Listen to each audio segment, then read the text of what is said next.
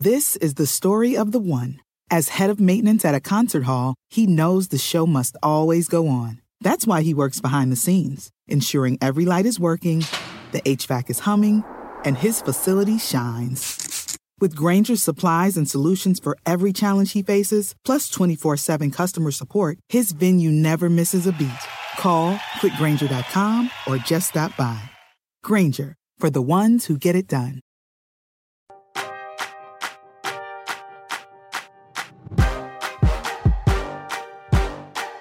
Hey everyone, welcome to Roundball Stew. I am Matt Stroup, recording this on the evening of Monday, May 17th. And for our first episode this week, we've got something different for you. Ryan Knaus, Steve Alexander, and I took part in a live playoff preview show earlier on Monday with the NBC Sports Edge betting crew. We broke down the 4 5 and 3 6 series in both the East and the West. It was an absolute blast to take part in it.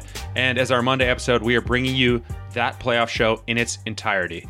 Ryan, Steve, and I come in about half an hour into it, but there is some great stuff from the Edge betting crew before that and after that. So we'll see you back here on Wednesday and Friday this week as we get back to regular Roundball Stew episodes. And in the meantime, hope you enjoy the playoff preview. That's coming up in just a second. Dietz and Watson's been making meats and cheeses the right way since forever. What's that mean? It means never cutting corners, ever. It means cooking, not processing. It means our Virginia brand ham that's cooked to perfection, then twice baked to layer the flavors. It takes more time, but you can taste the difference. We come to work every day to do it the right way, even if it's the hard way. Because if it's not right for us, it's not right for you. Dietz and Watson, it's a family thing since 1939. The longest field goal ever attempted is 76 yards. The longest field goal ever missed? Also 76 yards. Why bring this up? Because knowing your limits matters, both when you're kicking a field goal and when you gamble. Betting more than you're comfortable with is like trying a 70 yard field goal, it probably won't go well.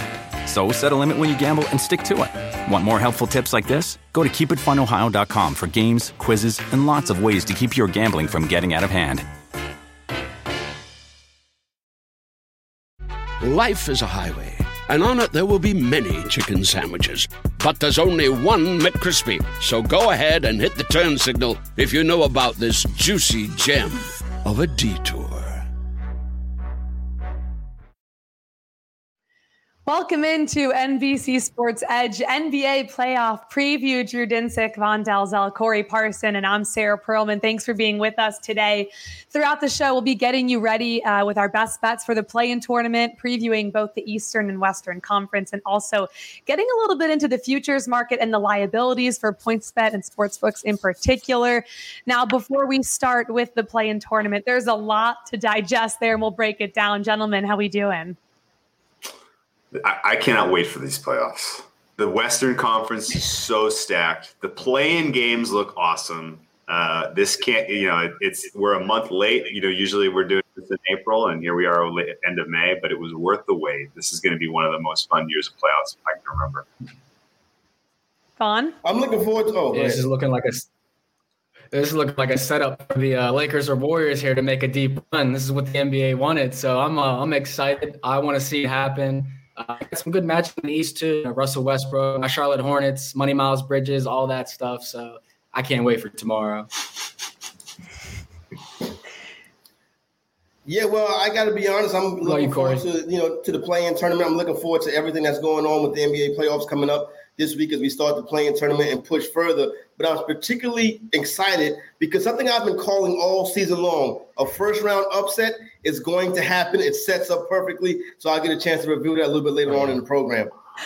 Well, I'm looking forward to hearing that. Let's discuss the play-in tournament for the, the first time ever, which will determine the seventh and eighth seeded teams in the East and West for the playoffs. And if you're not familiar with how this works, I'm going to break it down as simple as possible. Basically, the team with the seventh highest winning percentage in each conference is hosting one game against the team that had the eighth highest winning percentage.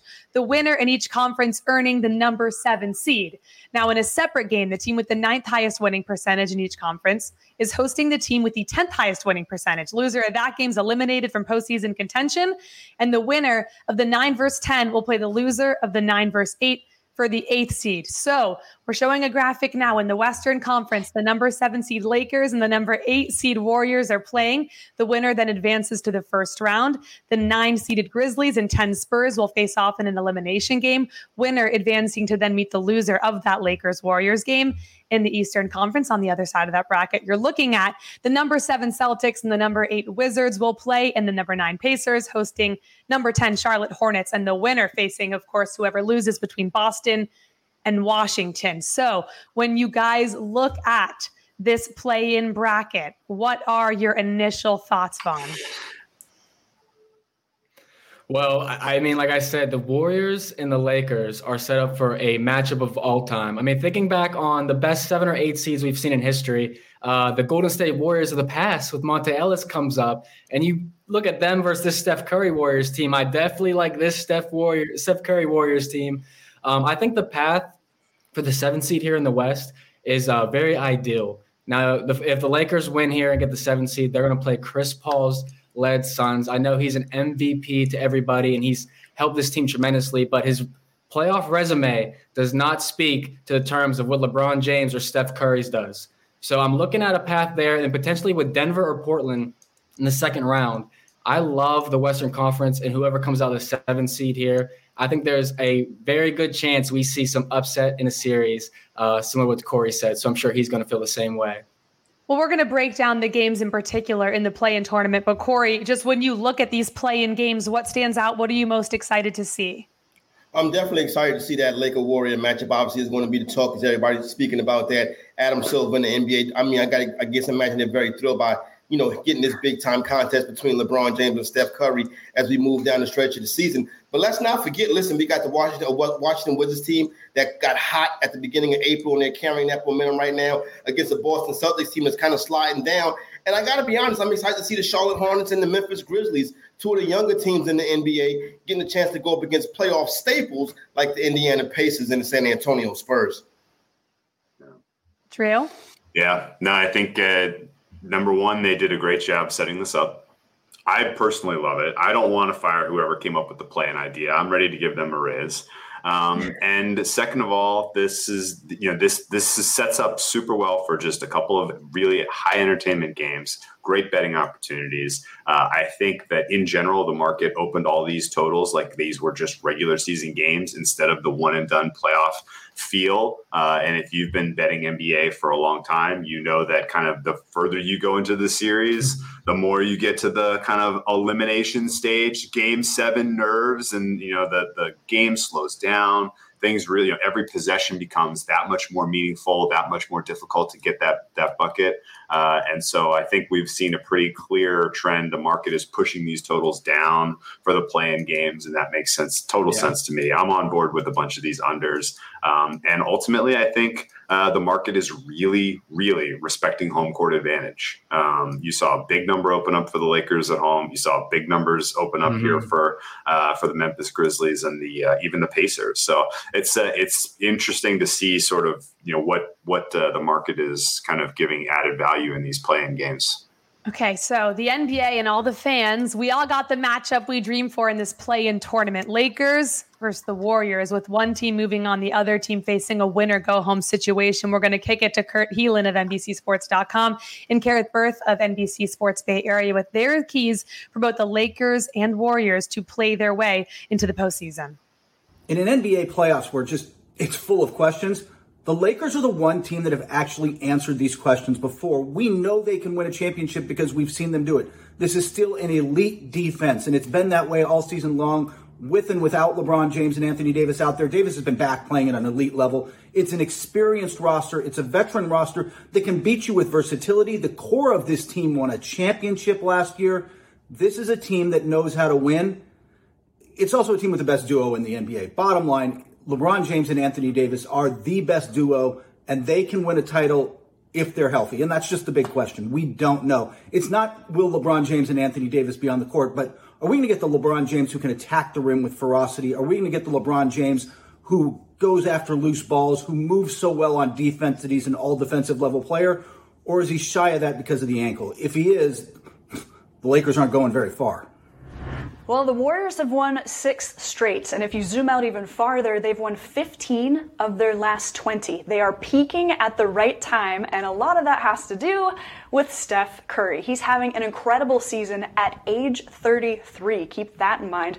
But he just won the scoring title. In the last game, he scored over total for the season more than 2,000 points. He did that in 63 games. He is the NBA's most lethal shooter. And his fantastic season is coinciding with a fantastic season for Draymond Green, who's averaging a career high in assists with nine. And I think everybody is familiar with Draymond's defensive intensity as well. Now, there's an X factor emerging from the Warriors. It's Jordan Poole, a youngster in his second season. He's having those kind of performances where Steve Kerr is giving him a lot of compliments, saying he is rounding into a very strong sixth man. And taking a snapshot of Jordan Poole's last five games, he's averaging 22 points, including a career high 38 just last Friday. So the Warriors needed somebody to come through as an extra scoring threat in those minutes where Steph Curry sits it's been Jordan Poole. So to sum it up, the Warriors are peaking at the right time. They are confident and they are aggressive.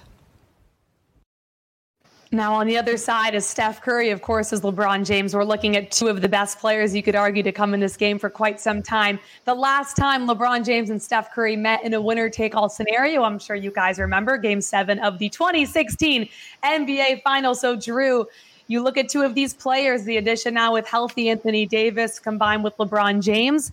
There has to be a side, an angle when you look at this game. to take it away. Yeah, so now it's down here at four and a half. I'm inclined to bet the Lakers. I think fair price here is five and a half. I think it's going to go back up to five and a half. I think why you're getting a little bit of a break here um, in terms of prices, there are still some questions swirling about how healthy LeBron James is ultimately, I expect LeBron to play about 35, 40 minutes in this one. I would expect Anthony Davis to get his full minutes load as well. And I think the team defense of the Lakers is, will ultimately carry the day. I know Steph Curry is putting on just a spectacular performance this last t- couple months of the season. If he had if he had been healthy and played a full uh, full season this year or had Clay, you know, Klay Thompson available, this Warriors team's probably a one or two seed in the West, and he's probably the MVP. Uh, but that said, I think the team defense for the Lakers can key Curry. Uh, make it that much tougher for him to get his shot. And then if you are asking everyone else on this Warriors team to carry the offense, that becomes a problem real quick. Uh, and I think ultimately the Lakers get through here. If I had to bet a side right now, I'm laying four and a half. Uh, I think the total continues to tick down. Fair total here for me would be about 216. Uh, and, and, ultimately, I, I, do think the Lakers' team defense is what is makes the difference here. It's going to be crazy to see how this market really moves and continues to move because Drew and I do a show in the morning, as you guys know, and this line's been all over the place. So, Corey, when you look at this four and a half with the Los Angeles Lakers, is there a side or total that stands out, and what are you looking forward to seeing in this matchup? Let's just say LeBron James didn't you know, have the high ankle sprain as it was reported back in March. And let's just say the Lakers were the second seed in, in the Western Conference and the Golden State Warriors were the seventh seed. Game one of this series, you'd be picking the Los Angeles Lakers. And that's exactly how I'm looking at the situation in the play-in tournament. Listen, I think the Golden State Warriors had a, a, a good season. Steph Curry, obviously a great story coming down the stretch. You got to see his greatness, like you said, playing at the MVP caliber level. Draymond Green also been amazing this season. But when you look at the rest of the team, you know, you mentioned Jordan Poole is playing good basketball right now and Juan Toscano, but they cannot compete with the Los Angeles Lakers in a one game playing situation. So I like the Lakers in this one. And I'm and, I, and listen, I'm going all over the under too. That will be the first wager I make is on the under. Vaughn, what about you?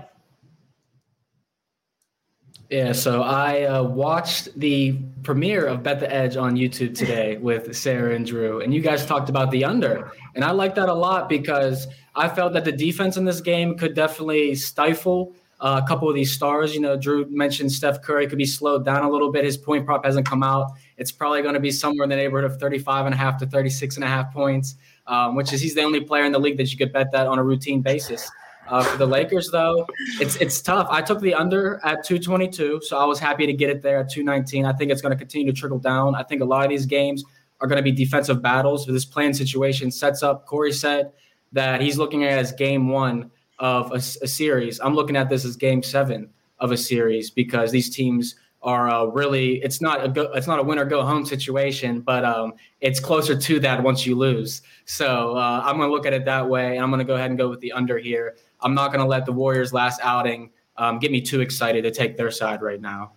So it seems like you guys are all in agreement. We'll see if we can find a disagreeing argument here. This game is not as exciting. We're not getting the Lakers and the Warriors, but also in the West, the 10 and 11 seated in this play in bracket, Grizzlies and Spurs. It is Ja Morant's first playoff appearance. And we do know the Spurs or whoever will have to win twice in this play-in tournament to get back. And on, of course, on on the Spurs side, you have Gregg Popovich and, and one of the best NBA coaches uh, in history. Been to the playoffs 22 times. The Grizzlies went 2 0 against the Spurs this season, and Ja Morant's been a stud, averaging over 25 points uh, in all the meetings against the Spurs this season for the Grizzlies. A lot to digest. Vaughn, I'll kick it to you here first. Is there a side or a total here that we're showing that has caught your eye for this game? So I like a total in this one. Now I know I just mentioned the under in the previous game, but I like the over in this one. Now the Grizzlies did, I won't say destroy, but they definitely dismantled the Spurs in the first two meetings of the year, winning by 17 or more in both those games. But what I look at is the Spurs defense right now is allowing 50% from the field and, thir- and 38% from three in the month of May. Um, that's atrocious. Uh, for the Grizzlies, they like they like to run, and they have a big man in Jonas who can definitely control the paint and the boards. Uh, in six of the last seven meetings between these two teams, the total has hit 222 or more. And in the last two games this season, it's blown over that. So I'm definitely looking at the over here. Uh, Jaren Jackson being back definitely helps this Grizzlies team. I don't think that they're going to be the, uh, the seven or eight seed. I don't think they're going to be the eight seed, excuse me, by winning a game at all. But I do think that they can upset the Spurs here, even though Gregg Popovich in his coaching resume um, definitely is a huge factor in this matchup. Drew, I see you nodding your head. Are you in agreement there with Vaughn? Yeah, the Spurs defensively have been a disaster over the last month of the season and really going to the very tail end of April through now, outside of the one really impressive showing they had against the Bucks, it has been miserable to be a Spurs backer or a Spurs fan. uh, and it's not a great matchup for them.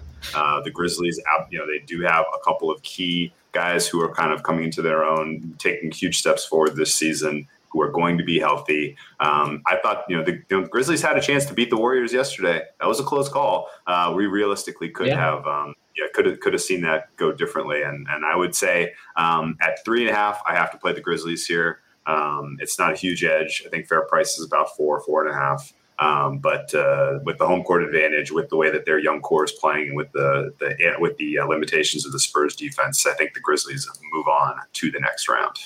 Okay, so the Grizzlies laying three and a half. Corey, total two twenty two. What you thinking? Yeah, I probably place more bets on the Memphis Grizzlies than anybody uh, in, in, in the country this season. so I've watched a lot of Memphis Grizzlies basketball, and I know how to bet the Memphis Grizzlies. And for the most part, this would be a time that you fade the Grizzlies. The Grizzlies, up until the month of April, were one of the worst road teams. AT, I mean, excuse me, one of the worst home teams ATS in the NBA. The San Antonio Spurs, on the other hand, one of the better road teams ATS. But when you look at the Memphis Grizzlies down the stretch, I really think they really turned their fortunes around at home. I think it's important them being in this situation last year and losing that game to the Portland Trailblazers and that playing scenario down in, in, in Orlando in the bubble. I think that's a motivated Grizzly team. I think they will get the win over the Spurs. I worry about them moving forward. Um, what I will say is this though. The Memphis Grizzlies have to figure out a way to hit threes. Nobody on that team can get consistent yeah. three point shooting, and that's going to be a problem for the Memphis Grizzlies. I'm not sure what the health status of Grayson Allen is, but missing Grayson Allen is a big, big. Uh, it's crazy that I'm talking about missing Grayson Allen, but that's a real big thing for this team. Well, guys like Grayson Allen and Dillon Brooks. Yeah. Those those two guys, sorry to cut you off, Sarah, but guys like Dillon Brooks and Grayson Allen, they are like huge contributors to that team. Whenever they're out of that lineup, the offense is so different because they don't have stretch guys to shoot. So I agree with you there. I definitely think that that 38% mark for San Antonio's defense, the Grizzlies have to go above that if they want to win that game. Corey, all I was going to say is if you watch a lot of Grizzlies throughout the season, bet on them a lot, I'll tail you here, my friend, because your girl was not watching a lot of the Memphis Grizzlies. This season. the Eastern Conference, our first matchup features the reeling Boston Celtics, who not many people expected to be in the player play-in tournament facing the Washington Wizards, one of the hottest teams in the NBA. Just asked Drew Dinsick. For more on both teams and their current mindsets, here is Chris Forsberg of NBC Sports Boston and Chris Miller from NBC Sports Washington. The Boston Celtics are in the play-in tournament, and they've got a brutal first matchup against the Washington Wizards, one of the hottest teams in the NBA at the end of the regular season. So, how do they survive and advance into the actual postseason bracket? Well, to me, it starts with Jayson Tatum. Had a lot of loud games this year, 250 plus point games, including that matching the Celtics record, 60 points, Larry Bird uh, earlier in the year. They need Jayson Tatum to be the best player on the court, and that to me comes down to being aggressive early. Tatum tends to ease into games. He's not going to have that luxury in the playing round, especially when you consider the Celtics won't have Jaylen Brown out there. They need Jayson Tatum to go out there, see Bradley Beal, his old St. Louis buddy, on the other side of the court, and be motivated to be the best player out there. And then it comes down to health for the Celtics late in the season, they've really tried to figure out, you know, could they get this group healthy? You've got Kemba Walker, Evan Fournier acquired at the trade deadline. They showed some great chemistry at the finish line of the season. Can they be impact players and help Tatum with the scoring burden? And then I might got my eyes on the center position. Rob Williams and Tristan Thompson both missing time at the finish line. Are they able to be out there and be healthy? And can the Celtics defense, after being invisible for much of the late part of the season, finally dig in and show up. Marcus Smart, can he lead that aggressive attack? Because the Wizards can put up points and they need to force them into bad isolation basketball if they're going to win this game. The Wizards didn't only qualify for the play in tournament, they actually are the eighth seed. And Scott Brooks actually joked after the game against Charlotte that he agrees with LeBron. Whoever came up with this concept should be fired because I think we all thought the Wizards were good enough to get into the playoffs, or at least in the play in, but they are the eighth seed, which means if they beat the Celtics, they're moving on to take on the Brooklyn Nets. And I think you have to go back to April the 5th, guys. It was a loss against the Toronto Raptors. The Wizards were reeling, they were 17 and 32. Since then, third best record in the league, going 17 and 7. You might be asking why. It is a byproduct of Russell Westbrook, first of all, getting healthy. This is a Wizards team that started 0 5, went through the COVID, came out of the All Star break, lost five games, and then all of a sudden, Westbrook got healthy, went on that triple double run, and Bradley Beal was in that scoring chase with Steph Curry all the way up to the last game of the year. This Wizards team is dangerous because you have two high level players that I think the Celtics are going to have a tough time matching up against. But here's the question health. What is the health of Bradley Beal and that hamstring? He was smarting through in the game against Charlotte after coming back. He didn't look anywhere close to 100%. But the Celtics know in three games this year, Bradley Beal averaged 40.6 points per game against the Seas. Alrighty, thank you, Chris. Uh, those like previews that. are Awesome. By the way, yes, me too. And of course, the last time these two teams met in the Boston Celtics and the Washington Wizards, it was a ridiculous, thrilling game, a one point difference where Bradley Beal missed that tough jumper uh, in Boston. So, Drew, I will start with you here because you ride and you rode that Wizards wave for quite some time. And I'm, I'm very much looking forward to getting your thoughts on this series because it opened at PointsBet with the Boston Celtics a point and a half. A lot of movement on this line, a lot of money come in on the other side on the Washington Wizards, Drew. Yeah, I was hoping for a bigger number on my Wizards, but one and a half is not going to do it for me. I can't get involved at this price. It's uh, this is way too close, and you know these two teams are about a point, point and a half, uh, you know, difference by my numbers. Um, but ultimately, there are enough questions about Beal's health. Uh, there is enough true talent in the likes of Kemba Walker and Jayson Tatum that the Boston mm-hmm. Celtics are going to be in it. Uh, ultimately, they're going to have a chance, even if they're down 10 points in the fourth quarter. Uh, the Wizards' defense is not strong enough to put this game away comfortably. Um, I'm going to take an under on this one. Uh, 232 and a half is still too high. My number here was 228. Uh, I think there are a lot of factors that play into the under, even beyond just the fact that you could have a play, you know, you, you have an elimination game type of atmosphere. Um, if one of these two teams were to truly struggle in this contest and be down, uh, you know, double digits as we get into the last six minutes of the game. I can entirely see them saying, "Hey, you know what? Let's get our guys off the floor. Let's get them some rest. Let's pack it up, and we'll get ready for the next one." Um, and then the flip side is true: is if this is a close game, if it's one or two points difference, uh, I think this ultimately comes down to you know slowing it down, premium on possessions, premium on good offensive looks, making your free throws. It's going to be tough for these two teams to fill it up from three. This is too big of a number considering this the circumstances. So under for me in this one, and and then I'm fingers crossed from an entertainment standpoint. I would really like the Wizards and the Nets. That would be such a fun series. Uh, and then I'm Celtics. I'd like to see the Celtics beat whoever in the in the 9-10 play and uh, and send the Celtics to Philly. That would be a fun one as well. So I think if the basketball gods have anything to say about this, send the Wizards to Brooklyn send Boston to Philly, and let's uh, let's get going in the East. And the market has been in agreement with you just on the total alone, 234 and a half now down to 232 and a half. We will see where this number lands come tip off. Corey, feeling on the side or the total, possibly the under, like Drew likes. Yeah, definitely going to hop in on the under on this one right here. Total looks a little bit too high to be basically a postseason game, so the under is the play on this one. Listen, Chris Miller mentioned it. You look at this Washington Wizards team, and that was the day. It was April 5th. Since April 5th, 19 4 and 1 ATS, the Washington Wizards. But now, listen, all of that is over now. It's done. You know, everything Bradley now. The Bradley Beal injury is going to be critical because, listen, the bottom line of the matter is this this looks like a one possession game to me. Who do you think is going to hit the clutch shot? Jayson Tatum or Russell Westbrook? or Bradley Beal. Vaughn, who do you think? Bradley you Beal is hurt. Bradley Beal is hurt. You know what I'm saying? So, yeah. His, his hamstring, he definitely didn't look as he definitely didn't look as strong in his last game. I mean, I, am pretty sure he missed 18 or 19 shot attempts or something like that. Uh, you know, and Russell Westbrook right now is obviously playing out of his mind. Um, it's someone that I've been riding continually uh, on the rebounds and assists, one of the others. So I'm going to keep that going here. Uh, I'm going to bring in the first player prop for us. Uh, it's going to be Russell Westbrook's points and assists on PointsBet over 37 and a half. Um, I like that number because Russ could easily go get 25 here, go get 30. He's been an animal on assists. I could see a 15 assist game here. Um, NBC Sports Edge also just tweeted out that the Celtics will have Smart, Kemba, Tristan, uh, Fournier, and Rob Williams. They're all playing. Of course, they have to in the situation. Mm-hmm. Um, they've been rested a little bit here. So I'm not as high on the rebound prop for Russell Westbrook because Thompson, Rob Williams, Tatum, all these guys can get boards as well. I think Westbrook's a very good bet on the points or the assists in this game. And as for the total, I'm kind of in agreement with the with the men here on the under. Um, it's a very high total with Marcus Smart and a couple guys like that. They could slow Bradley Beal or Russell Westbrook down if they're not looking themselves the entire game. Um, in my basketball gods, Drew want the Wizards to win game one and then the Hornets to beat the Celtics in the second game. So that's what my basketball gods would do. Well, Vaughn, I took me, a little. Uh, okay, Vaughn, let me interrupt you there, and let's let's talk about the Pacers Hornets game because you called the basketball gods to get the Hornets to get the dub. Hornets are on a five game L streak. So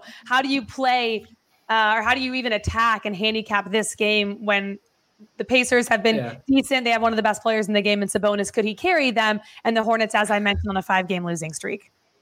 Sabonis has definitely burned me a couple times lately because he's not scoring as much because he's he, I mean he looks fatigued a little bit. He's out there doing everything for this team. Malcolm Brogdon's out, Sumner's out, Holiday's out. LeVert had a migraine in his last game. Um, if LeVert does play, look at his assist total. He's going to be the primary ball handler in this game. So anything over four and a half, five and a half assists, I think is a good bet for him. But my Hornets, uh, listen, I've watched this team so much this year. I I did not think that was going to be the case. Uh, LaMelo Ball, Rookie of the Year. We got Money Miles, Pop Bear, PJ Washington, T- Terry Rozier, Devonte Graham. All these guys can get buckets. They're an athletic team. They're young, run and gun. Um, the Pacers, this is the best team that they could be playing right now. The Pacers defense is horrible. I mean, they're allowing almost 120 points per game in the month of May in their last 10 games. Um, to the Hornets' credit, that losing streak that you mentioned, uh, they lost to the Pelicans, Nuggets, Clippers, Knicks, Wizards. Four of those teams are playoff teams right now. Uh, so that was a tough stretch for them to end the season. I like the Hornets in this position. I like the plus three a lot here. And like I said, the over has value as the Pacers defense does not look good. So I'm going to roll with the Hornets here. I also took uh, two lunch money bets. Okay. So, you know, you got 25, 50 bucks, whatever you want to spend, whatever you're willing to lose. I think there's some value on the Hornets to make the playoffs at plus 400 and the Celtics not to make the playoffs at plus 450 on PointsBet. I think you hit one of those two bets, you can make a pretty good payout there. 50 bucks wins 200 plus for those. Um, I think those are pretty good odds. The Pacers, I don't think have a shot of making the playoffs here, so I'll happily take the Hornets. And like I said, I think the Hornets and Celtics would be an amazing matchup. Uh, it might be Hornets Wizards, but I'm going to ride with LaMelo Ball in the squad. Vaughn, you're having a really nice lunch. That's all I want to say. Drew, aside from Vaughn's very delicious. Crab, we have crab legs for lunch. Yeah, amazing. I don't know where my lunch is. I skipped it today. Drew, your lunch money, and it better be a bougie lunch in this series. I got a date. I got a date. What do you like, Drew? Yeah, I'm riding. I'm riding with Vaughn in this one. Hornets money line all the way, plus 135. This should be a pick 'em. This shouldn't be a three point game for the Pacers. I get it that they could have some surprise contributions from some of these guards who are listed as questionable right now. But personally, I don't think we see Brogdon. I don't think we see Lamb. I don't think we see one of the holidays and Sumner out as well. Caris LeVert's going to go. Uh, and he and Sabonis, you know, that's a good enough duo to be competitive in this game. But the Hornets play so hard and uh, they're fully healthy coming into this one. I think you look at some of the results in their five game losing stretch, and you have to tip your hat to how they were playing uh, and better coach team, um, team playing for more. Uh, I think the Hornets would love to reward you know themselves with a, a playoff opportunity after overachieving the, the, way they have this season. That young yeah. core, uh, so Hornets all the way here for me. Corey, I'm going to spin this differently. It's time to get into our best bets for the play in tournament. So, Corey, what are one, two, three of your favorite things that you're putting some lunch money, dinner money, date money, whatever on? I mean, we can bring it all together. You know what I'm saying? I'm not going to bet on a team that's 30 and 41 ATS on the season. That's the Indiana Pacers. They are terrible against the spread, one of the biggest money burners in the NBA. So I'm on the Charlotte Hornets money line. I'll go right there. Vaughn, best bet.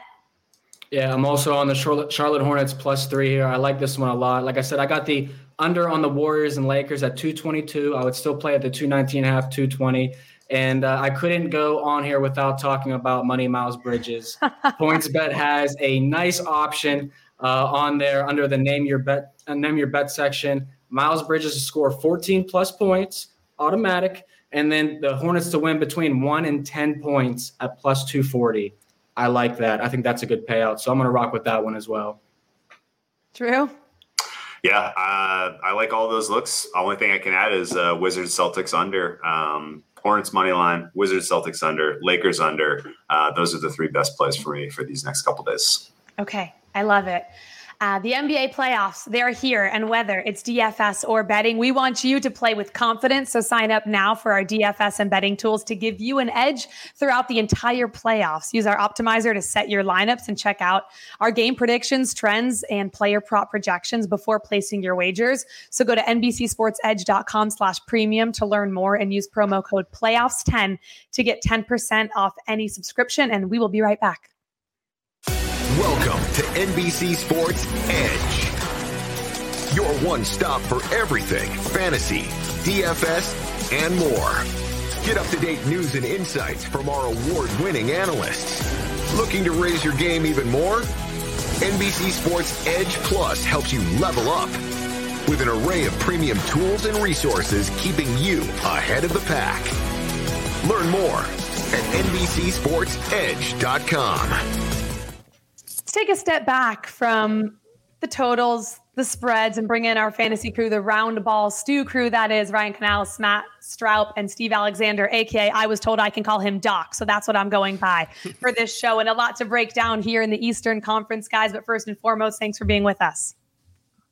Thanks for Thank, thanks, Sarah. Happy to be here. I, I got to say, I just spent the last 30 minutes or so scrambling around looking for a blazer and turtleneck combo to rival Vaughn's outfit, but I got nothing. I couldn't find anything in the closet.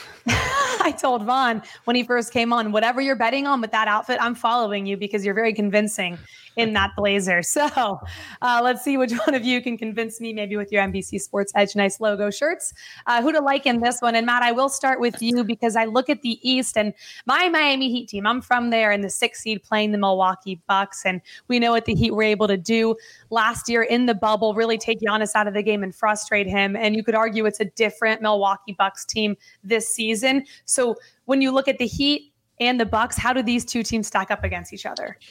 Yeah, when you first look at this matchup on paper, it does look a little bit lopsided. I mean, Milwaukee, the top scoring team in the league at 120 points per game. Miami, meanwhile, the second lowest scoring team in the playoffs, ahead of only the Knicks at 108 points per game. And I mean, with Milwaukee, you've got the clear cut big three and Holiday, kind of as you said, Sarah, maybe the difference maker for them this time around. And the question for Miami becomes who can be that third guy? They brought in Victor Oladipo to be that guy. He's hurt.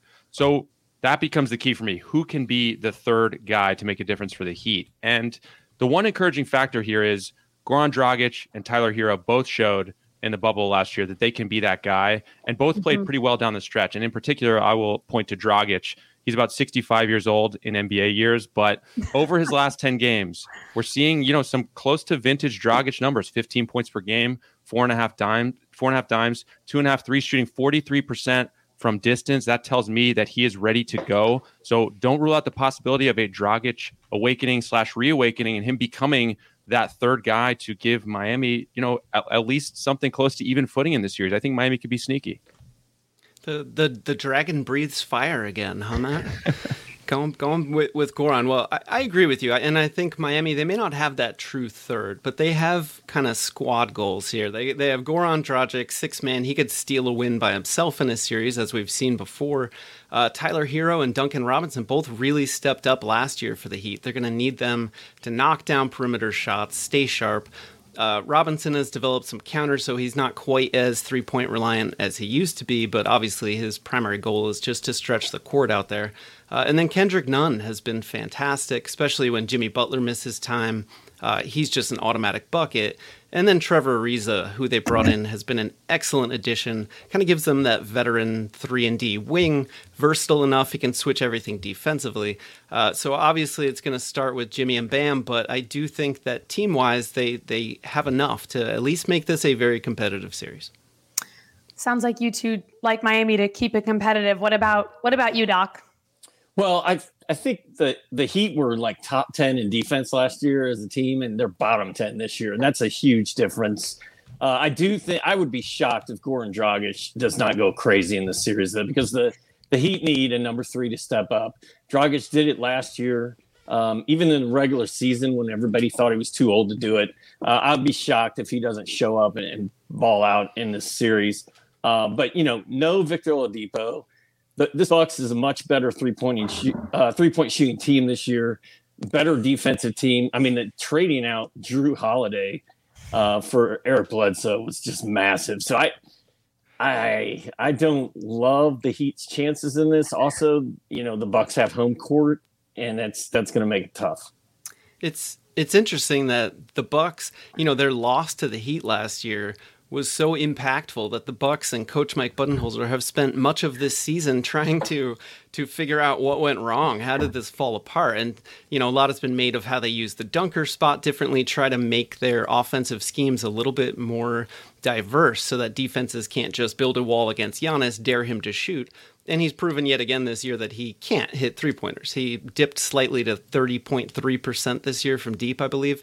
Uh, so they're going to say, hey, it worked last year. Why go away from it and make the Bucks prove that the changes they've implemented this this year, which include also using Giannis in more pick and roll action, uh, putting him in pick and rolls with Khris Middleton, get their best two players. No offense, Jrue Holiday, but get them on ball. Uh, and speaking of Holiday, Steve, I'm with you. I think his addition is really, really the game changer for Milwaukee. There's a reason that they gave him that massive extension. They love his fit, and he gives them that release valve uh, when Giannis is struggling.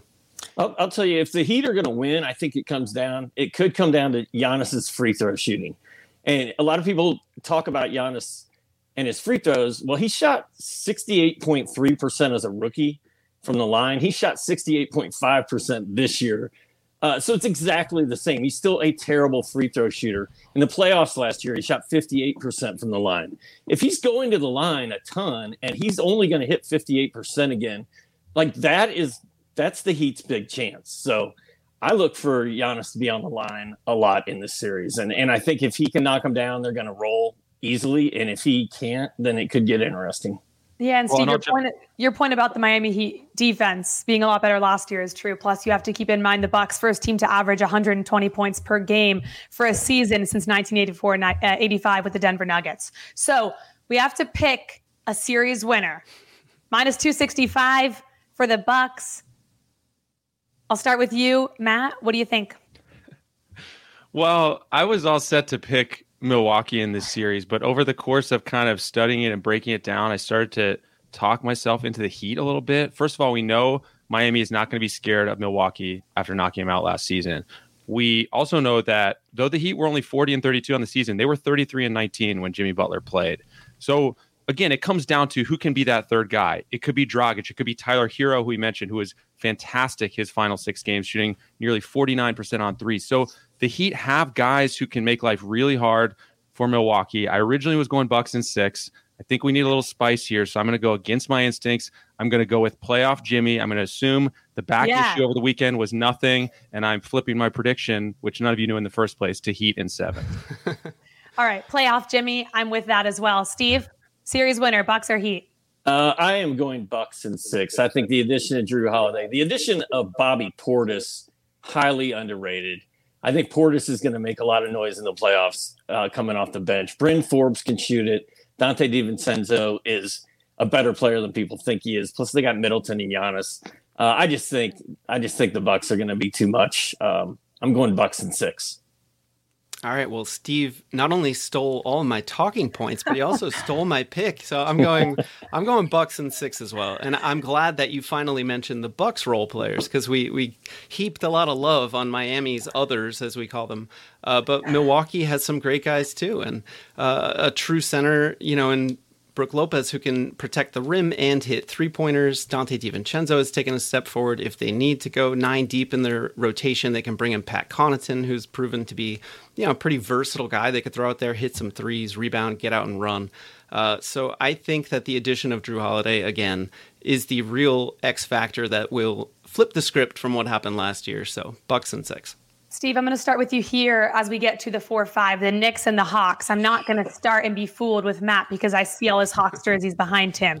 So, that being said, the Knicks, what do you make of this team? Could they make a run in the playoffs? We know this is the first time of them even being back in the playoffs since the Carmelo Anthony era, but they have tons of, uh, or lack rather, of postseason experience. Which side, what stands out in this matchup for you?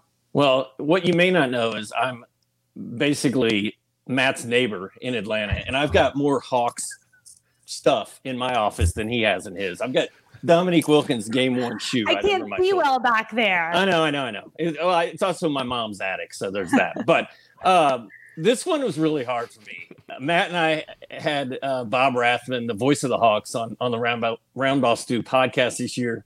He's one of my good buddies. I really, I really don't want to make him mad.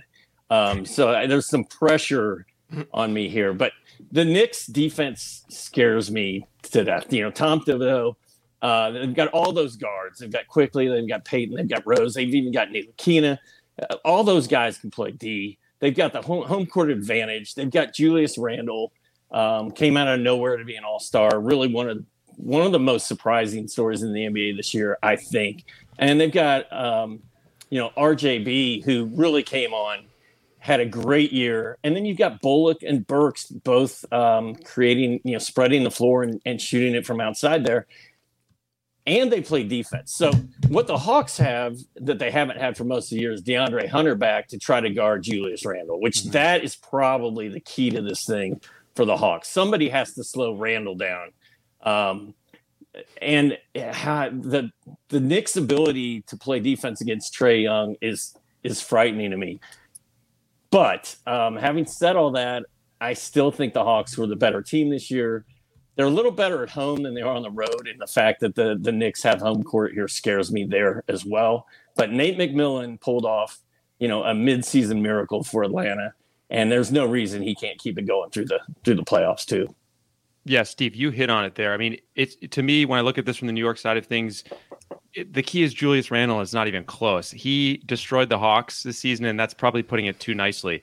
In three games, he had two 40 point games. He averaged 37 points, 12 boards, nearly seven assists, hit 13 threes in three games. And that's the key. It's, it's DeAndre Hunter, like you said, Steve. We saw him back on Sunday playing 24 minutes in a game that meant nothing, but it did mean something for Hunter because he got out there and knocked off some of the rust.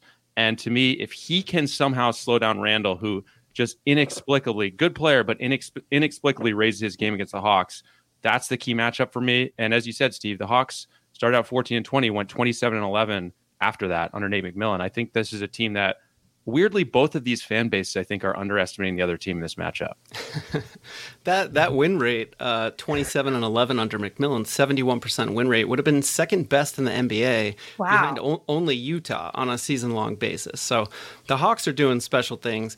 Uh, but obviously, as both of you have mentioned, Julius Randle has shattered the Hawks in the regular season. And if the Hawks are relying on DeAndre Hunter on a sore, surgically repaired knee, playing 24 minutes a game, slowing him down, they're going to be in real trouble. Um, so, you know, I, I, think the Hawks' depth of talent is really their strong suit. And Bogdan Bogdanovic has been lights out recently. Uh, past month, yep. he's shooting 20 or in April rather, 22 points per game, four and a half boards, four and a half times, 1.3 steals, hitting almost four and a half three pointers on nearly 50% from deep.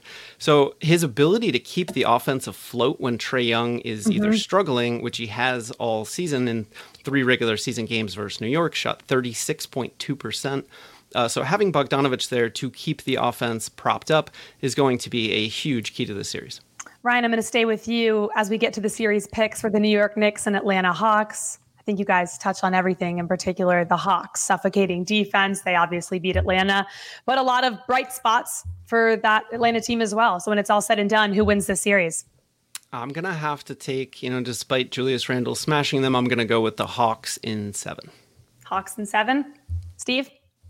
Uh, one guy we've got to mention because I, I'll feel bad if we didn't do it. And it's not John Collins, it's Clint Capela, Maybe the most underrated center in the NBA. Had an incredible year for the Hawks, has the best hands of almost any center out there. He could be a huge key in this series, especially since uh, the Knicks could spend a lot of time playing Randle at center if they don't feel like uh, Nerlens Noel can hang with Capela. But I am going reluctantly, even though the Knicks were 3 and 0 against the Hawks, even though they have home court advantage, even though they have Hawk destroyer Julius Randle, I'm taking the Hawks in 7 with Ryan Knaus. The Knicks were 3 0 against the Hawks, but two of those were before the coaching change. And in the third one, Trae Young was on his way to an absolutely massive game before he sprained his ankle. Mm-hmm. And it, the Hawks looked like they were on their way to a, a win in that one. I said, I mentioned the fans before. I think this series is going to be absolutely gut wrenching for both sides. And I can see the Knicks' path to victory. It is make the game a little bit ugly, dominate with their defense, and I could absolutely see that happening. I just think with the Hawks are playing their game with Trae and Bogdanovic on the perimeter, Collins and Capela catching lobs and controlling the paint on defense. I just think the Hawks have more weapons than the Knicks do, more dangerous weapons if their game plan goes as planned. I also, as you said, have a Bogdan Bogdanovic jersey right behind me, and Trae Young over here. So mm-hmm. I can't pick against the Hawks. I do think this is going to be brutal. I barely want to watch it. I can't wait to watch it. I don't want to watch it. Hawks in seven. I don't have skin game in the sense where I'm a Hawks fan, but you guys have all somehow convinced me that I should love the Atlanta Hawks and bet on them. okay, we'll be back in just a second with the Western Conference preview. For now, we're doing our best to get you ready for the start of the playoffs. But if you want to stay up to date on all the latest news, injuries, analysis, and more, download the NBC Sports Edge app. NBC Sports Edge was built on player news, and now you can customize that experience by getting alerts on all of your favorite players and teams as soon as the news is posted. Our latest update also includes articles and player cards, and even more is on the way. So look out for the NBC Sports Edge app in the Apple App Store and Google Play Store, and we will be right back. Don't leave money on the table. No matter your sport, the Predictor app has got you covered. Tens of thousands in cash prizes up for grabs every week. And it's free to play. Download the NBC Sports Predictor app powered by PointsBet now. We're back with the Roundball Stew crew, and there's a lot to get to as we'll preview the Western Conference. Uh, but before that, we do have a little bit of insider take information of a guy who covers the team day in and day out, and that's Jim Hines. Because on Monday night, the Trailblazers beat the Nuggets pretty decisively to secure that number six seed, and now these two teams will be running it back. Here's Jim Hines of Hines, excuse me, of NBC Sports Northwest with the player the Trailblazers must stop if they want to advance to round two. Okay, it's going to be the Denver Nuggets and the Portland Trailblazers facing off old rivals. You can look at recent history, you can look at past history. This season, the Nuggets took two out of three from the Trailblazers, and actually, the, the one win Portland got happened to be Sunday night when the Nuggets didn't need to win. So there's not much we can learn from that from the Portland side. Obviously, Nikola Jokic is the guy that the Blazers must stop. And on the other side, facing him, Jusuf Nurkic, the former Denver center with a lot of experience. Now, the big thing for Portland, they had tremendous success against Denver just a couple years ago in the playoffs in the second round where they won game seven in Denver against the Nuggets to advance to the Western Conference Finals. So this is not any kind of opposition that's going to frighten the Trailblazers it's going to be a great series. I really believe it could go all the way into seven games, and the Trailblazers and the Nuggets always play well. Jamal Murray being out for the Nuggets, a big factor in this. Is, and that is, of course, Dwight Jaynes, who covers the Trailblazers for NBC Sports Northwest. Sorry about that. Thank you, Dwight. Okay, Matt, I'm going to go to you here first. We're taking a look at what I'm very excited for for this uh, matchup in particular: the Nuggets and the Trailblazers. Do the Nuggets have enough firepower after that Murray injury to really, uh, I guess you could argue, put Dame time away? Yeah, that's the key. They went 13 and five after the season-ending ACL tear to Jamal Murray. And Michael Porter Jr. really went into the stratosphere after the Murray injury, averaged 23 and a half points, shot 56% from the field and 49 on threes, making nearly four per game. He is a star in the making, one of the hottest players in the league heading to the playoffs. but even though Denver went 13 and 5 to close out the season, I think the playoffs are where we're really going to see that injury's impact felt. I mean, he was flat out spectacular in the bubble, 26 and a half points per game in the playoffs, two 50 point games, two 40 point games. And nothing against Facundo Campazzo, who I know Steve loves, or Monte Morris, or any of those other guys, including Aaron Gordon. The other guys in Denver just don't scare you enough. So it's Jokic and Porter, almost nothing else. And I don't know if that's going to be enough against a really deep Blazers team. Yeah, that's that's a big problem. Obviously, no Jamal Murray is the headline, but they lost Will Barton too, and we don't know yep. when he'll be back from that hamstring injury. Takes away another playmaker who could potentially, you know, give them that X factor offense that they need. A pretty solid defender as well. Um, and PJ Dozier is out, takes away another good two way option for them. So the depth is starting to become an issue for them. Now, of course, no one is going to be able to stop uh, the MVP frontrunner, Nikola Jokic.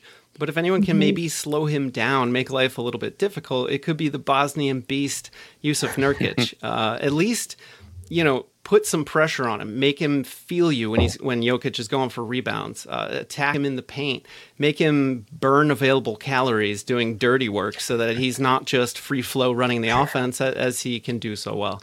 So I think if the Blazers can hit that, and obviously their backcourt can take over. I mean, Damian Lillard is on a tear. I believe mm-hmm. he scored 30 plus points in seven straight games, the longest streak of his career. He's just doing amazing things. The Blazers are healthy at the right time. So I think honestly, although it's a three six matchup in Denver's favor, I feel like the Nuggets might be on their on their heels a little bit. Yeah, and I mean everybody's talked about it. When Jamal Murray went down with his injury, a lot of pundits were like, "They're done. There's no way the Nuggets could win anything now without Jamal Murray, especially at the way Murray played in the playoffs last year." But you know, my guy Campazzo, he's fine. Hustle 100% all the time. Uh, my guy, Michael Porter Jr., is a monster. And I think we're, what we're going to find out in this series is just how good Nikola Jokic is. Because if Denver is going to win the series, he is going to have to be probably even better than he's been all season long, which I don't even know if he can be. Um, also, I think a, a, key for the Blazers that nobody really talks about is they traded Gary Trent Jr. for Norman Powell. And Norman Powell is a mini monster of his own. Like he is a really, really good player. And people don't talk about him. Everybody talks about CJ and Dame. Um, but if CJ and Dame and Norm Powell are all clicking at the same time, the Nuggets are going to have real problems with that. And and like Ryan said, uh, Nurk Alert is going to have to do something to slow Jokic down. I don't think the Nuggets are done without Jamal Murray just yet, but it's it's going to be a fun series. Like I'm really excited about watching this one. It's going to be tough to slow Jokic down no matter what the team, but especially for the Trailblazers who finished the regular season 29th in defensive rating. But towards the end of the season, we saw them really pull that together. So we always are finishing this, as you see, with picks for the series the Nuggets versus the Trailblazers. Ryan, who you taking? I'm going to take, listen, it's extremely hard to bet against the MVP frontrunner sure. in the first round of a playoff series, which foreshadows what I'm about to say Blazers in six. Matt. Yeah, I, I, don't even think it is that hard, Ryan, to pick against Jokic at this point. The Blazers had a brutal stretch, lost nine of 11 games in April. Since then, they've won 10 of 12. Lillard was struggling. He's been on fire, as we said, averaging 30 points per game his last the last 12 games during this run. I mean, this is as explosive as a six seed as you can imagine. A team that's seasoned, experienced. Uh, with Murray playing, I think this is a different story, but I'm picking the Blazers to win this in six as well. Well, only because everybody said Denver could not win once Jamal Jamal Murray went down. I did not say that. I thought Denver was going to be okay. I'm going with Nuggets in seven. I am a little worried that we're going to see playoff Carmelo Anthony show his head at some point in the series. I think he's going to have a couple good games, but I still think Michael Porter Jr. and Jokic are going to go crazy. I think Dame's going to have a couple off shooting nights, and the Nuggets are going to, even though they're probably the favorite, I'm going to call I'm going to call it shock the Blazers and uh, take it in seven. Wow. Okay. Finally, you guys are on different sides. I needed to hear something after that Hawks sweep that yeah, we always was, had. You're welcome. Yes, I appreciate you putting it up there. Okay. After a disappointing playoff exit last year in the bubble, the Clippers are once again facing off against the Mavericks in the opening round. Can the Clippers finally get over the hump? Kurt Helin of NBCSports.com has the latest from Los Angeles. If I had to pick one team right now to come out of the West, it'd probably be the Los Angeles Clippers. Not doing that with a ton of confidence. I take the field over them. But the Clippers have everything I'm looking for. They check all the boxes. First off, they have a leader who's finals MVP level good in Kawhi Leonard, who's had an all NBA season. He's got a partner on the wing in Paul George, who's also playing at an all NBA level this year. And two way wings are the key to winning a lot in the NBA. It's, it's a critical part of playoff victories. They've also got versatility. They can beat you big. They can beat you small. They've got veterans. They've got championship level coaching. The Clippers check every box and yet it's just hard to trust them, right? We've saw the collapse in the bubble last year, and this isn't the bubble, but we've seen this franchise collapse so many times, it's hard to trust them. And that said, this is a Los Angeles Clippers team fully capable of winning an NBA title. I'm with Kurt there. I mean, it surely seems like the Los Angeles Clippers possess all of the ingredients for success down the stretch. They have the star duo, veterans, experience, coaching, you name it. So, Steve, when push comes to shove, can Luka Doncic and company take down this pretty stacked, I would say quiet somehow this season Los Angeles Clippers team? You know, I don't know. I think every everybody's going to talk about Paul George and Kawhi Leonard, but you know, Patrick Beverley is a defensive genius, and he's also one of the most annoying players to play against in the league. Rajon Rondo has more playoff experience in his pinky than a lot of these guys have you know a lot of teams have in the NBA. Like Rajon Rondo is going to be a key in this series, one way or the under, one way or the other. And then Serge Ibaka, we haven't seen him in like two months. Uh, he's going to come in and play a big role off the bench for them. And Ivica Zubac is is playing really well at center. So they are a well-rounded team. The Mavericks are basically Luka, and if Porzingis can stay healthy enough to get out there, uh, Tim Hardaway Jr., Josh Richardson, uh, DFS. Like it's going to take everything Luka and Porzingis have to make this happen. They almost pulled it off last year. Can Porzingis stay healthy for seven games? If he can, the Mavs have a shot.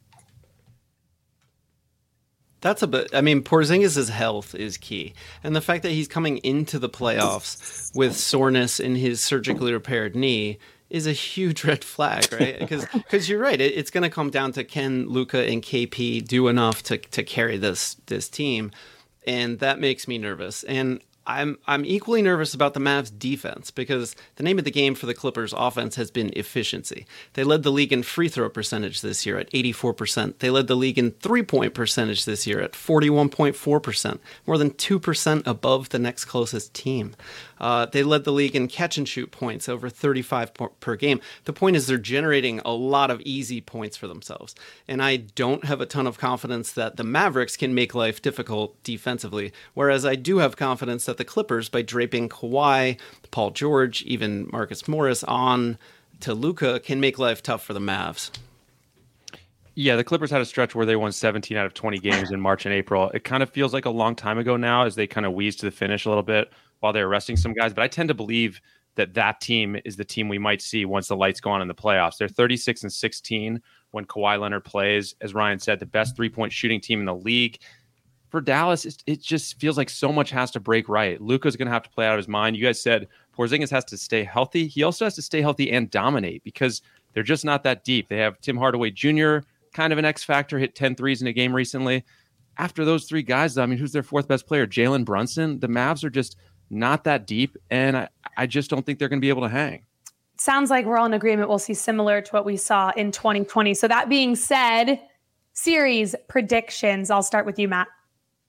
Yeah, for the reasons I just stated, uh, you know, depth, Clippers, just a much more dangerous offensive team. I've got LA winning this in five. I know Steve. I think I can see the Luka Doncic jersey in the background. Apologies, Steve, but uh, I'm taking the Clippers in a, in a walkover here. Steve, defend your jersey. I'm I'm gonna have a hard time doing that, but but you know I'm gonna do this for you. I don't want everybody taking the Clippers in five or six or whatever. I'm taking the Mavs in seven. They're my squad. Uh, we have squad goals in my mom's attic. We've got a lot Which of Luka squad is your squad? I feel like you have 10 squads back there, Steve. No, I yeah. just have two. Hawks and Hawks and Mavs. Dang it. All right. Luka and Dominique. But I, I'm going I'm gonna go with Mavs and seven. I don't feel good about it. I don't I'm not gonna I'm not gonna call up my guy and put a bunch of lunch money, dinner money, or date money, um, like some of us do. Uh, but you know, I'm I'm gonna I'm gonna be the contrarian and hope that Porzingis shows up and goes off. Which is possible. I so I think in addition to Porzingis staying healthy, he now has to deal with Ivica Zubac, who's been playing really well. Serge Ibaka's return, Steve mentioned, it is a key for the Clippers, gives them a little bit more versatility in the front court uh, pick and pop guy can draw Porzingis with his seven foot three frame away from the basket. So the Clippers can do a lot of damage. Now, Steve, to to bolster your your hopes, the Mavs did lead the Clippers at halftime early this season by 50 points in a game. Mm-hmm. Uh, now Kawhi was out for that one, but Paul George was playing, so so they they have it in them. But they also gonna, won the series. Uh, oh yeah, yeah, two, two to one. one. So I'm going to go with though a facsimile of last year, Clippers in six. Okay, two Clippers, and then I think really Steve just took the Mavs to be different. I'll take the Clips with you guys. All right, thank you very much. We appreciate the time. Dietz and Watson's been making meats and cheeses the right way since forever. What's that mean? It means never cutting corners, ever. It means cooking, not processing. It means our Virginia brand ham that's cooked to perfection, then twice baked to layer the flavors. It takes more time, but you can taste the difference. We come to work every day to do it the right way, even if it's the hard way. Because if it's not right for us, it's not right for you. Dietz and Watson, it's a family thing since 1939. The longest field goal ever attempted is 76 yards. The longest field goal ever missed? Also 76 yards. Why bring this up? Because knowing your limits matters, both when you're kicking a field goal and when you gamble. Betting more than you're comfortable with is like trying a 70 yard field goal. It probably won't go well. So set a limit when you gamble and stick to it. Want more helpful tips like this? Go to keepitfunohio.com for games, quizzes, and lots of ways to keep your gambling from getting out of hand. Life is a highway, and on it there will be many chicken sandwiches.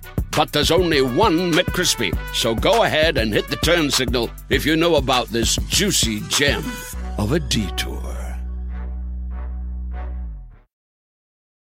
This week, NBC Sports Predictor, powered by PointsBet, has two pick and roll NBA contests with a total of $150,000 in jackpot, uh, jackpot prizes up for grabs. So be sure to get your picks in before tomorrow's night's contest for your chance to win big. Download the Predictor app powered by PointsBet and get your picks in now for a chance to win big. And we will be right back.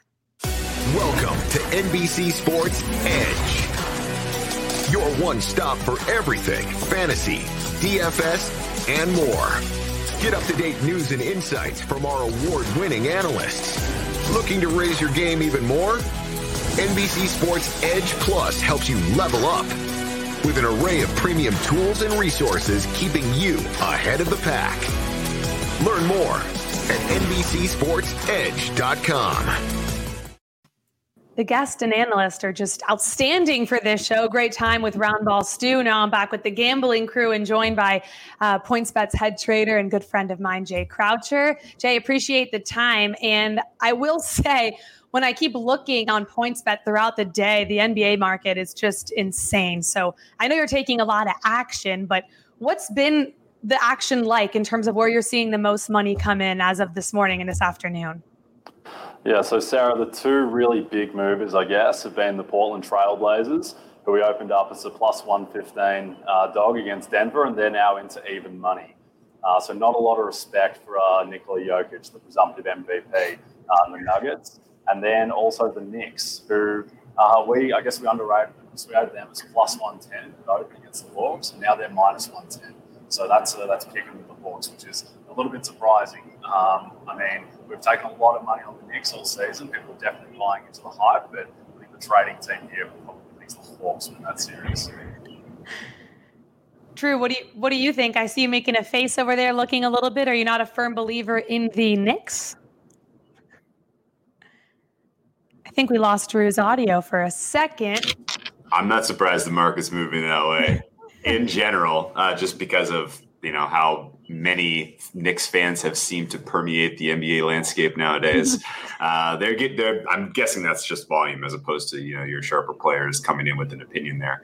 Um, to me, that series looks like just whack the home team every game, and Game Seven is a coin flip. Um, I do like that the Portland Trailblazers are the hot side, though, uh, and I'm actually kind of looking into some of your alt markets right now. Um, have you taken any action in in the um, either the uh, the game spread or game total in Portland uh, versus Denver? Because I mean, if this is lopsided, if Blazers are for real, we're going to know pretty quick, and this could get uh, you know this could be a 4-1, 4-2 kind of a series for Portland if they're going to get it done.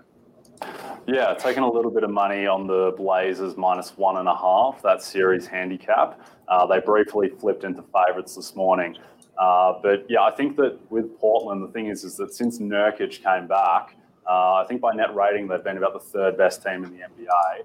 And with the guard matchups in this series, with Dame and CJ uh, against uh, you know the likes of Monte Morris, Will Barton, my boy uh, Campazzo, uh, it's going to be pretty. Uh, it's going to be imbalanced. Uh, so Jokic is going to have a lot to carry, and he's done it all season. But this will definitely be the biggest test. Okay, very quickly, I'd like to get your opinion on just what you would price the Lakers versus the Suns, and on the other side, the Warriors versus the Jazz. How would that look at PointsBet if I were to ask you today, Jay? Yeah, so this Lakers, uh, just everything happening with the Lakers right now is a bit wild. Where the fact that they're only minus four against the Warriors is, is pretty shocking, but that's where all the money is coming in, including informed money, where it opened at six and a half and has been bet down to four. So I think the Lakers' price against the Suns largely depends on how they look against the Warriors and how explosive LeBron looks in particular. So I think if the Lakers, if they eke across the line and they win by four or five against the Warriors, the price against Phoenix would be in that minus 150 range for the series. The Lakers would be favourite. Uh, but if they blow out the Warriors and it's emphatic, yeah. it could be more like minus 200, minus 250. I think if they were at full strength, the Lakers, with no doubts whatsoever about their health, they might even be minus 300 against Phoenix. But there's too much ambiguity as. Wow. Wow. Shocked. People are surprised here, Jay. You took us all back. Well, I just want the Warriors to win in that first game so we could regroup and see how that game plays out. We got to talk about the number one seeds and, of course, in the Eastern Conference. But as Philadelphia awaits their first round opponent, let's toss to Jim Lynam of NBC Sports Philadelphia to see which potential oppositions he's eyeing uh, the most for the top seeded 76ers. Well, uh, the best matchup for the the 76ers, I'm going to just speak from a personal vantage point. I would like to see the Sixers play either Boston or Washington in the first round for different reasons. Uh, to get back against Boston, uh, the Sixers severely undermanned last year when they were swept by the Celtics. I'd like to see the Celtics, uh, you know, have to face Boston a bit undermanned in round one. And if it were uh, Washington, just the star power of Westbrook and Bradley Beal. I think uh, the Sixers should be able to control either one of those series, but they're the two matchups that I would most enjoy seeing. We're going to get into liability in just a second. And Vaughn, I'll ask you here. The 76ers, of course, holding, holding that top seed. Uh, the East, of course, 76ers in the first and the Nets in that second seed. Do you think it's worth taking a shot on them? Do you have a future on them? Would you bet them in the futures market now? So I definitely think there is value there on the Sixers now. Being the one seed, uh, the last time they were the one seed, I'm pretty sure they went to the NBA Finals with Allen Iverson, if I'm not uh, incorrect there. So that's definitely interesting as well. But they are 60 and 11 in their last 71 home games over the last two years in the regular season. So they are dominant at home at Wells Fargo, and I like them potentially with the second round matchup against the Knicks and the Hawks. They've had success against both these teams this year. I know the Roundball Stew crew talked about the Hawks and the Knicks series, and it was very interesting because the Knicks beat them all three times this year, but the Hawks are a lot better lately. Philly is 3 0 against New York this season, 2 and 1 against Atlanta. I think Philly definitely has a clear shot to get to Eastern Conference Finals uh, for the first time in a long time, but I still do think this is the Nets conference to lose at minus 115 on PointsBet. I still think this could easily be minus 150 or more. I don't know what Jay thinks of how that is going to move after a couple games, but I do not think the Nets will be sitting at 115 for very long um, in the Eastern Conference, no matter what the Sixers do. Well, Jay, take it away. What is the futures market one look like for both the Sixers and the Nets, and how those prices may move depending on their matchups? Yeah, so I think those prices they really reflect the size of the bracket that both of those teams are in. Where the Nets are clearly the class of the East, but they're going to have to go likely through Milwaukee in round two, and then through Philly in round three. So that's that's the tough draw. Uh, round one, I don't think is going to be too difficult. Whoever they play, um, if it's Boston uh, or Washington, I think that you know the Nets are going to be in that you know, about as short as you can get. So in that minus uh, minus 2,000 kind of range um, wow. to win that series, um, assuming that they're healthy. So we're taking a lot of action on the Nets. They're the most bet team for the championship, along with the Lakers. Uh, so we'll be we'll be cheering against them. Man, no love for jingles and the Jazz. Not a lot of love for jingles and Jazz outside of the PointsBet trading room. Unbelievable. Drew, are there any sleepers that you think have value? I'll give an example. Last year, Miami Heat, we saw them really make a push, obviously, towards the finals, something we did not expect down the stretch. I believe they were 40 to 1 at some points leading up to it. Or do you like the Nets and more favorites uh, this year? Yeah, I mean, as I look across the landscape, I think you're shopping in the West if you're looking for a long shot. I think the East looks very chalky, um, and rightfully, yeah. the Nets are the you know the clear favorite as they only they have the the top three players in yeah. the entire conference practically. Um, in the Western Conference, though, I do think you can shop around and find, find some long shots with some value. Um, I'm surprised that there are still numbers available for the Jazz that we have here. It's looking pretty. I mean, I guess we need to know who they're going to play in round one. If it's Lakers, Jazz, I feel a lot less good about Utah and their number. Um, yeah. But if it's the Warriors, they match up well. I mean, the Warriors have been a little overrated by the market in general. I think that coming down the stretch here, they've had a lot more to play for than a lot of these teams that they've they've come up against and done well against, including the Jazz just about a week ago. Um, and so I think uh, in a, in a perfect world you have a close contest between the Lakers and the Warriors in the seven eight. The Warriors ultimately get in as the eight seed against the Jazz, and then I'm uh, I'm, I'm interested in a Jazz price there if we can get something that's favorable. Before we get into both Drew and Vaughn's final matchup predictions and who they do like to win it all, though Drew kind of alluded to it, I do have to ask you because you know I love things like these odd bets. Did anybody place a, a, big wager either recently or before the season started on a team that's still hanging around to win the NBA championship that you guys are strongly rooting against? Yeah, so going back to the New York Knicks, uh, been a popular topic today. Uh, there was a lot of action on them at 300 to 1, 250 to 1 to win the title. Uh, that's shortened now. Wow. It's more in the 101, 100 to 1 area, but I think that, I mean, it's been a strange 12 months, but Nerlens Noel and Reggie Bullock leading the New York Knicks to the title would be the strangest thing yet. So we're not too worried about the Knicks at this point, but, uh, but that's where our biggest liability is. Makes sense. Okay, so the New York Knicks you're rooting against. I think you'll be okay in that spot. As Drew told me earlier on my show, he said you guys should not sweat it out. And I normally take Drew's NBA advice as well as Vaughn's. Vaughn, final matchup predictions who you are taking to come out of the Eastern Conference and the Western Conference, and who you like to win the NBA championship this season. So I definitely, if the Lakers end up being the seven seed, as we've all talked, and we think it's pretty likely that's going to happen, I like the Lakers to represent the West. I think that them going through Portland and Denver after a second round or in a second round matchup, if they beat Phoenix, is uh, very ideal for LeBron James and Anthony Davis and company. Um, I think the Clippers are definitely the strongest team in the West. But as Drew said, the value on the Jazz right now is definitely worth looking at. Um, matched up with the Warriors, I do like that matchup as well. I think they could slow them down. Donovan Mitchell coming back will be a huge plus for that team. But in the East, it's the Nets. It's the Nets conference. It looks like I know Jay just said it's it's a rough sledding for them going through Milwaukee. More than likely, Miami could get the upset there. Um, we'll cross our fingers with that payout, but I like the Nets and the Lakers potential plus 500 there. I know that is the favorite, and that's corny. But um, if you're looking for outside that, it's the favorite it's, for a reason. I beg. I know. It's, I yeah, and I hate. I begged Jay to move the number for the Los Angeles Lakers. He said we will not. I said, Jay, please, when they were doing poorly, give me a little juicier odds, and you held on to that. So, Jay, I'm sure you're pleased if the Lakers. You guys will be pleased if the Lakers somehow make it to the finals.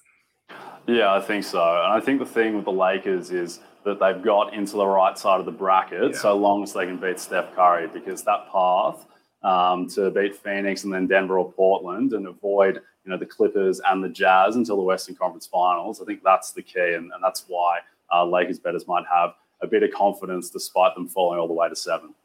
Drew, take us home. Tell me who you like to win and who will make it out of the Eastern, out of the Western, and, and where you have some money.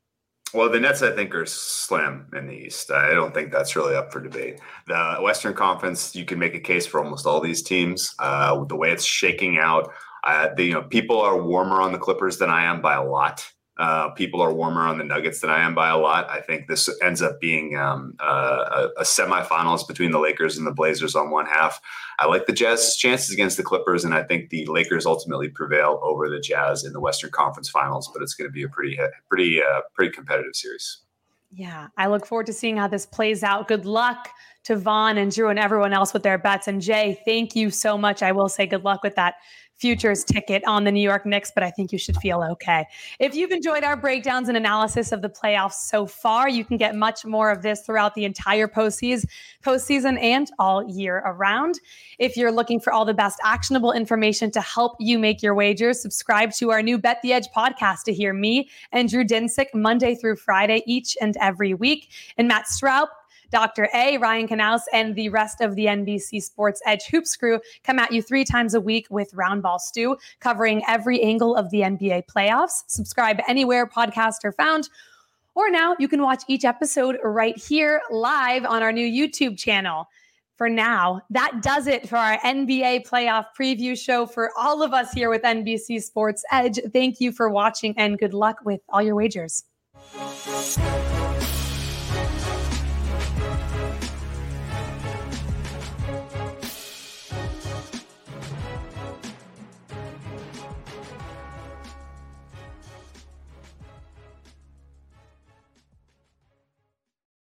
The longest field goal ever attempted is 76 yards. The longest field goal ever missed? Also 76 yards. Why bring this up? Because knowing your limits matters, both when you're kicking a field goal and when you gamble. Betting more than you're comfortable with is like trying a 70 yard field goal, it probably won't go well.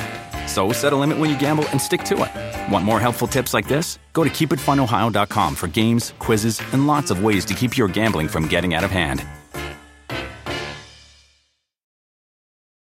Life is a highway, and on it there will be many chicken sandwiches.